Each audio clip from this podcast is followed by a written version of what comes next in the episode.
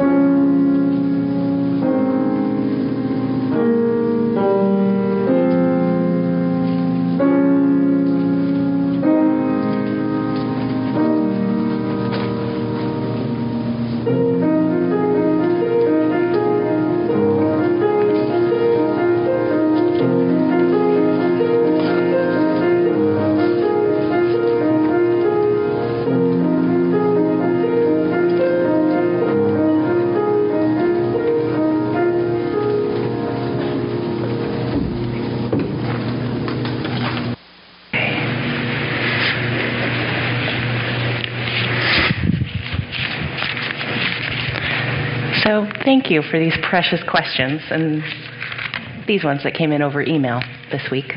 Um, and I'm probably not going to have time to get to all of them, but know that I will read them and think about them, and they will inform my preaching choices in the coming months. Um, okay. So the first question is one that that two related questions that came in to me during the week, which is why do people who grew up UU feel less need for church as young adults? And how do we help our children and youth continue to be UU throughout their lives? So, first, the, the numbers. About 90% of Unitarian Universalist adults grew up in another tradition, or no tradition at all. We are a, a community that is almost entirely adult converts. And we are not unique in that. I um, was talking with the with Father Randall, the Episcopal priest at St. Luke's this week, and he said 80 to 90 percent of Episcopalians grew up in another tradition. Um, so, I think the real challenge in retaining retaining people throughout their lives in Unitarian Universalism is that church for children and youth is really different than church for adults. So your children right now are in small groups, learning, interacting, doing stories, and having conversations, watching film clips. And that's not what happens in this room on Sunday mornings. And so, for a lot of our children and youth, they they age into adulthood and come to church, and it's a, to- a very foreign experience. It's a different culture. There are different norms around what you do on Sunday mornings when you're an adult versus when you're a kid. And studies show that the thing that makes children stay in their religious tr- tradition as adults is the amount of time spent in worship. So if they're familiar with the rhythms and rituals of the church, sanctuary, they tend to stay more. And for a long time, that's not what Unitarian Universalists did at all we had separate children's programming on Sunday mornings. And so this church, by having the children here for 15 to 20 minutes every Sunday and longer on some Sundays, is starting to address that. But it's, it's a challenge, and it's a challenge for everyone. And I think one of the challenges, too, is in addition to being introduced into this foreign way of doing church, um, a lot of our young people move around the time they graduate from high school for jobs or for school. And so integrating into a brand new church as probably the youngest adult in the room can be really intimidating. And not everybody wants to do that. So that's the, the challenge. I know at one point the people used to tell youth when they graduated from high school, see you when you have kids. And that's not quite the same now, but it's still kind of sometimes the unspoken expectation. And one of the things that excites me about People's Church is that we have a vibrant young adult group and are really working to reach that gap age. Okay. So, is there a best way to deal with the difficulties of having moved on from the religion of family and friends who need help understanding? Um, so, there's a lot of different ways to deal with this, and a lot of it depends on the context. If if you've left and now everybody says you're going to hell, it's very different than if you've left and people sort of blessed you on your journey. Um, one of the good ways would be to come to my class that I'm teaching on Tuesday, where we're going to talk about religious autobiography and those faith journeys. But I know with a number of people who have told me that I'm going to hell, the right answer is just to decide that's not something we're going to talk about. And it's hard to do, especially with the more proselytizing out there, but just to name that this is not going to be part of our relationship if you can't be respectful of my choices is an important way forward. And it's hard. And as someone who grew up Unitarian Universalist, I imagine a lot of you in this room have better answers to this question because it is your lived experience and it is not mine.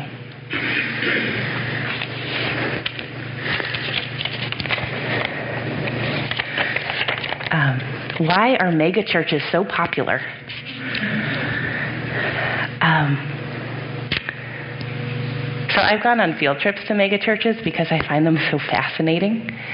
And I think part of the appeal is that, first of all, it's very easy to join. I mean, I've been to megachurches that have basically a Starbucks inside and like have bouncy houses for the kids and like there's really I think they call that like seeker sensitive that it's really designed to get you in that first time.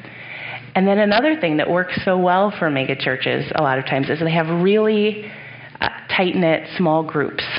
And so you have your neighborhood group that's like 10 families, and you're expected to meet with them once a week. And you really get, you get a very strong sense of community, and with a strong dose of theology that I don't agree with. But having that community can be such a powerful thing that so many people are looking for. So I think that really helps. Um, I think their theology, for the most part, is really easy to understand. The rules are very clear. Um, you do this, you don't do that, and then you're then you're guaranteed whatever it is they're promising, and that that's appealing. If you check off one, two, and three, and you're set, then you can be done. And we don't. We're, we ask a lot more of you from this place. We ask you to keep searching over and over and over again and aren't going to hand you those answers.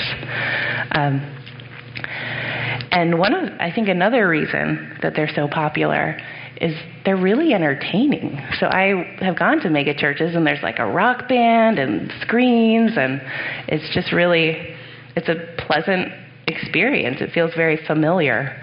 And they try to do this cultural, I mean, it's very much, especially for young people, it's been a really it was really appealing and it was fascinating because the one that I went to the most just to check it out was in Seattle and there was no one over age 40 in the whole church which is just not what I'm looking for in church because I love that we're a multi-generational community. But if you're looking for if you're new to town and looking for friends that might be a good place to start and you get connected so quickly that it really serves a need. Um,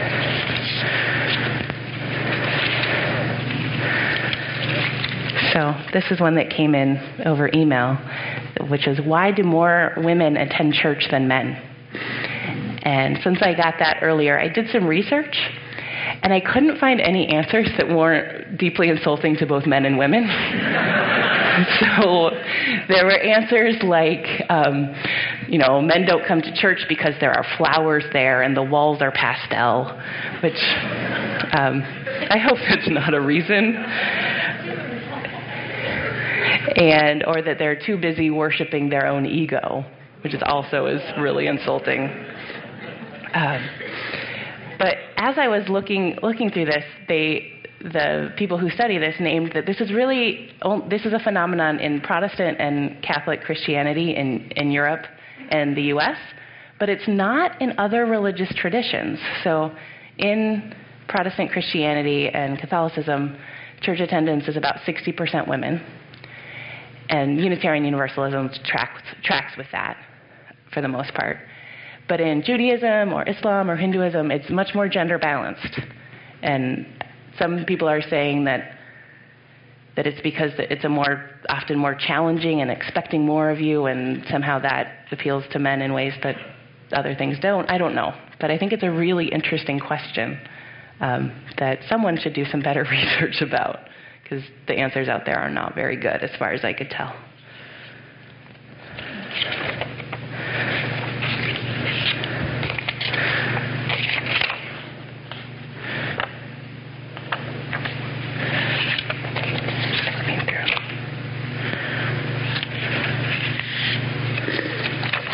So, how do I stop being afraid of change and take a leap of faith to transition to something new?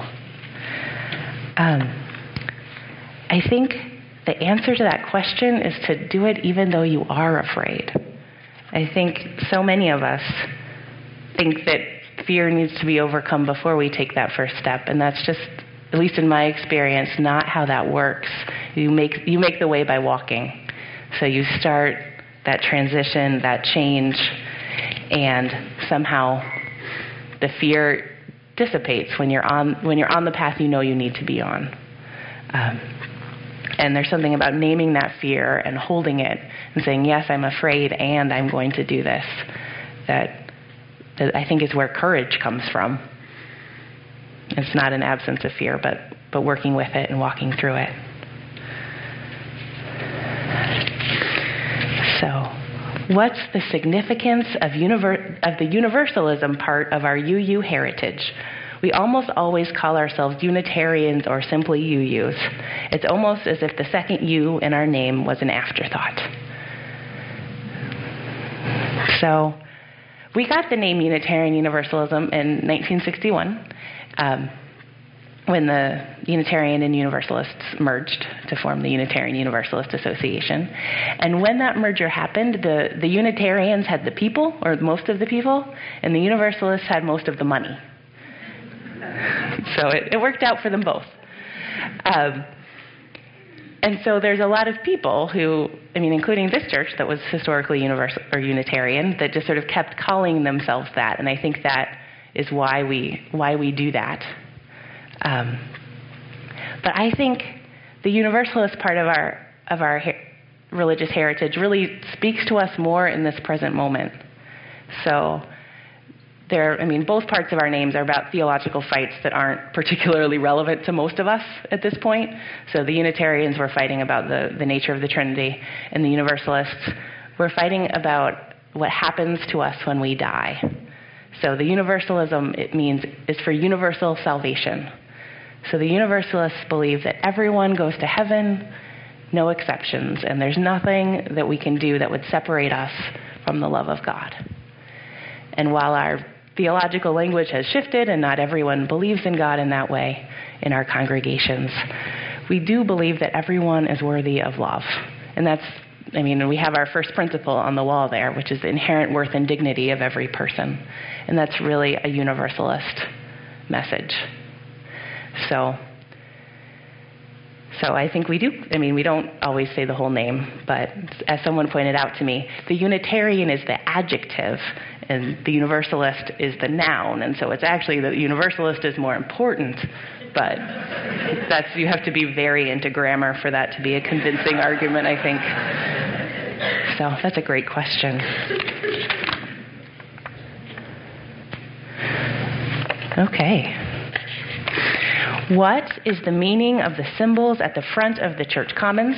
So we're talking about this quilt. And what is the meaning of, this, of the symbols relative to Unitarian Universalism? So we have the Star of David of Judaism at the top. We have the crescent and star of Islam. We have the yin yang of um, Taoism and other Eastern traditions. We have the flaming chalice in the middle, the cross of Christianity. I don't remember what that's called, though. Is that the Om symbol? Okay, of, of Hinduism and other religions of India, and then the, the wheel, which symbolizes the Eightfold Path of Buddhism. And so our, we use all of those sources, some more than others, as we craft our, our spiritual journeys. We, as Unitarian Universalists, we have these statements of what are the six sources of our tradition, and they include the Judeo Christian tradition and sources of the, or the, the world, world, world religions as well. And so I think they, having them up in the commons like this, I can't speak to why it was placed there, but for me it symbolizes that that there are many paths to truth and that we are walking just on one of them, or we are each walking on one of them, but there are many out there for us to explore and access and, and learn from.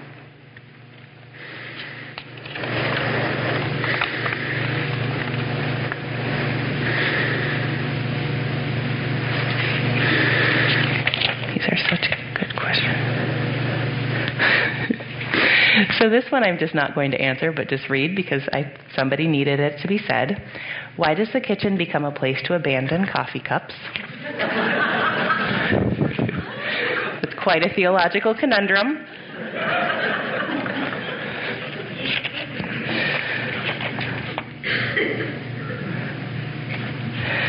So I'm spiritual, but not really religious.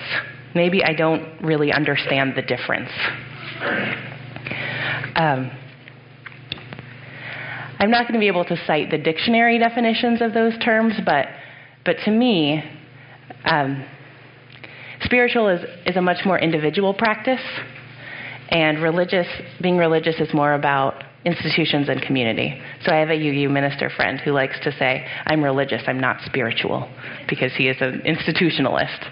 Uh, and I think, I think almost everyone is both, because we are both walking that individual spiritual journey where we're trying to make sense of the world.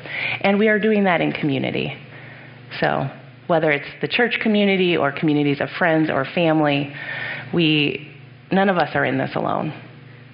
And for me, that's what the religious aspect of that, of that's the duality there about being religious and not spiritual. And I think even people who say they're spiritual but not religious have some sort of community, or I hope they do, because this life is too hard and too confusing to be doing it alone.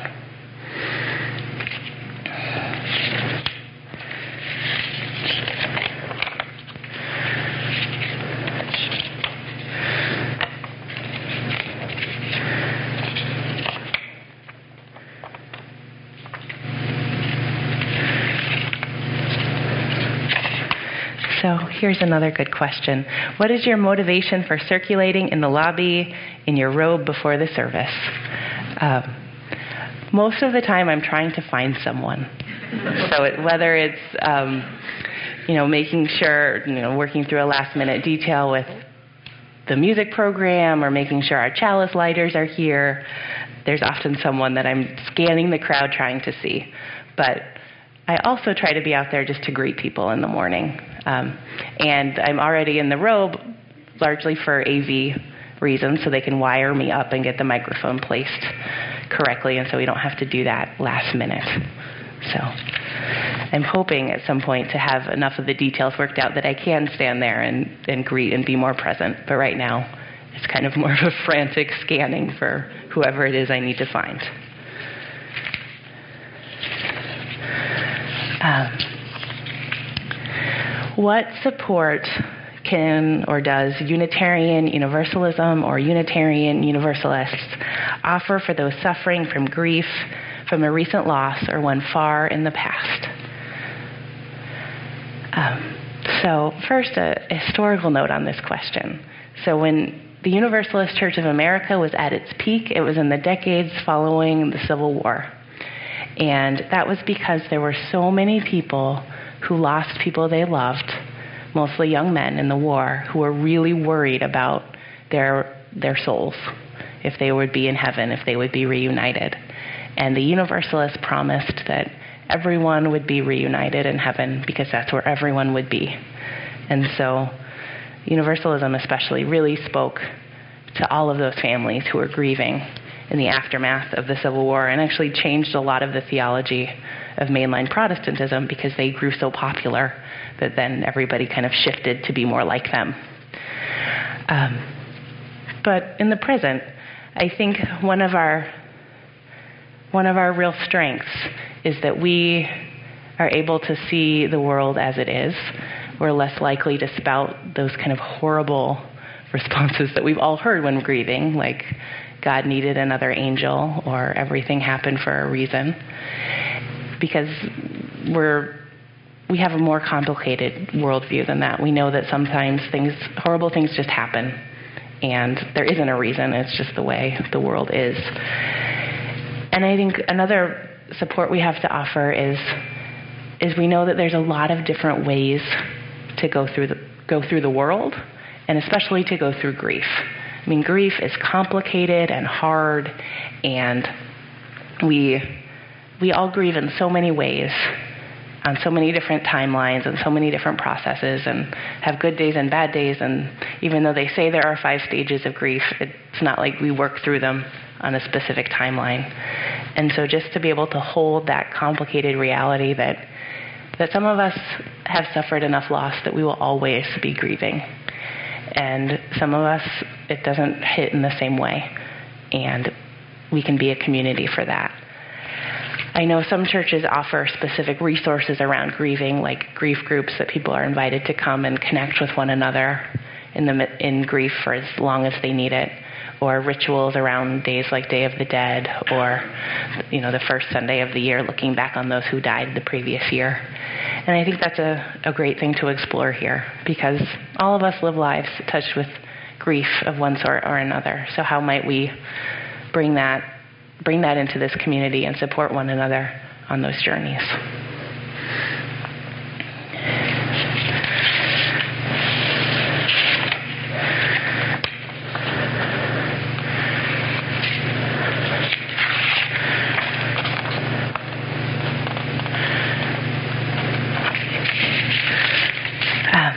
So here's another one, which is Would you please share the words you spoke after joys and concerns that we might add it to our own practice? And I would be happy to do that. Um, the words are actually an ad- adaptation from the Book of Common Prayer in the Episcopal Church. In their evening prayer, they talk about everybody who is watching, working, and weeping that night.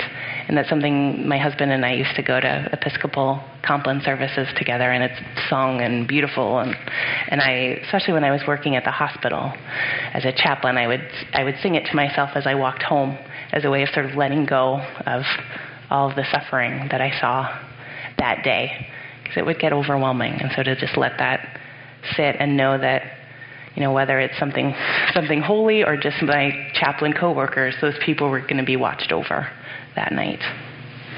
So I can we can get that on the church website or somewhere.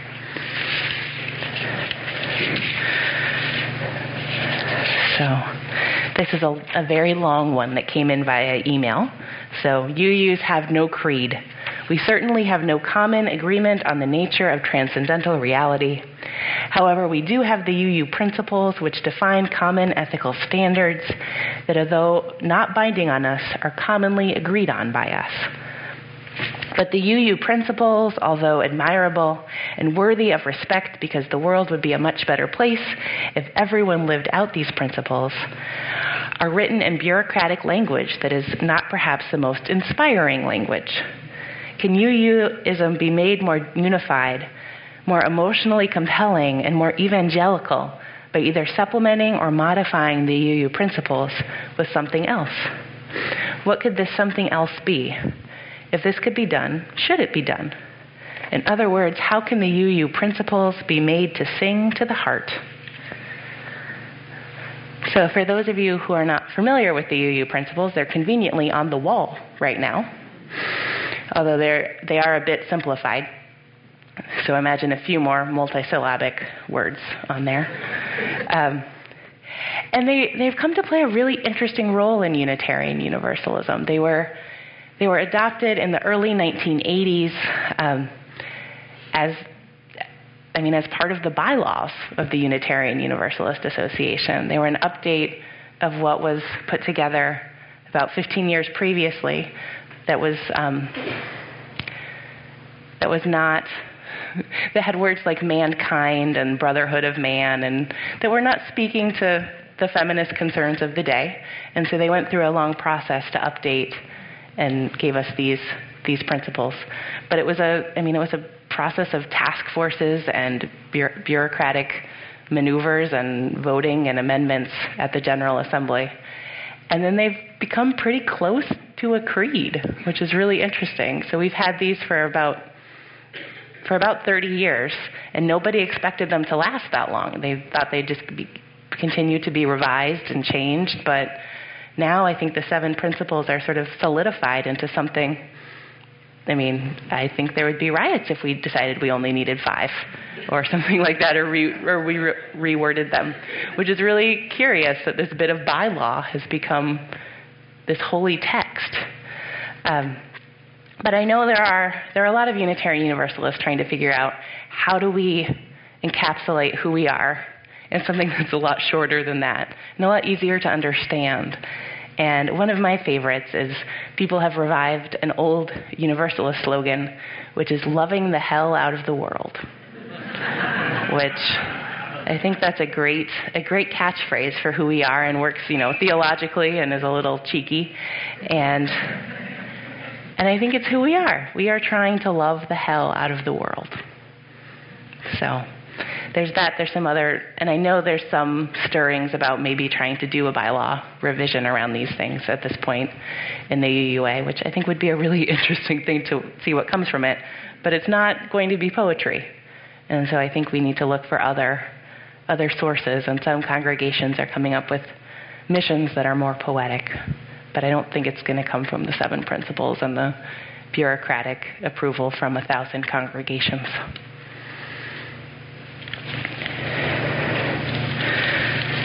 Um, why do women feel the need to take responsibility and apologize for things that men don't? Um, the short answer to that question would be patriarchy.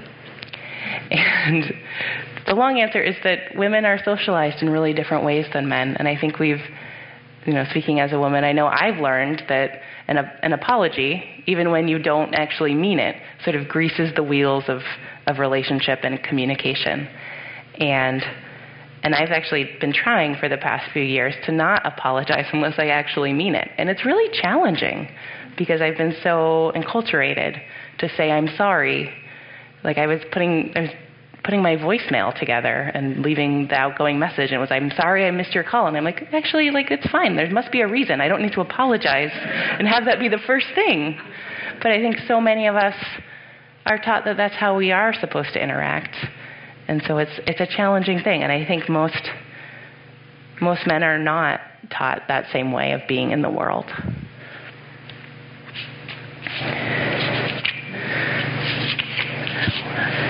so I got a couple variations on the question of, of why me and why do bad things happen to good people. And even though I preached on this a few weeks ago, it's a question that never goes away. And for me, the, the truest answer is why not? That bad things happen and there's and we don't live in a a universe that is balanced. So if we do good, good things happen to us. And I don't believe that there's someone up there keeping a, a tally mark of everything we do to make to make it all balance in the end, or to bestow blessings on those who most deserve them. That's just not the world that I see. And so, the truest answer for why bad things happen is just that they do, and and that the universe seems largely indifferent about it and then we get to decide how we're going to live in that universe that is unfair. So, I've been asked this question before in this way, so I wanted to pose it to you. This is a yes or no question. Do you believe in God? Yes or no? And then please elaborate a bit on your answer. so, I do believe in God.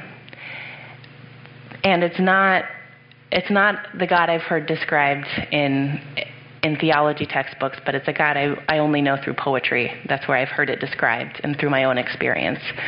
So a number of the, the attributes of the of of the monotheistic traditions, I mean they say that God is is all knowing, benevolent, and um, all powerful.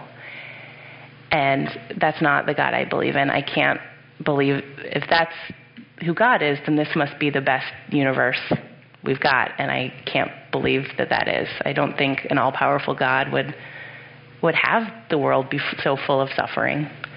I don't think an all-knowing God would allow that to happen as well. And so the God that that I believe in is a God of love that spends a lot of time brokenhearted at the realities of this world that is alongside us, but does not possess the power to fix it and make it right, but just weeps as we weep in this world.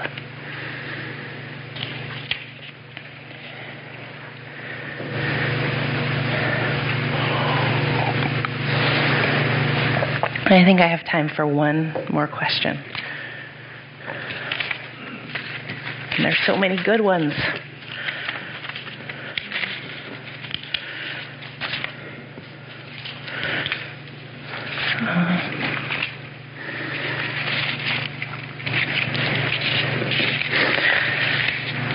Is Unitarian Universalism anything goes? Can you believe anything you want and be a Unitarian Universalist?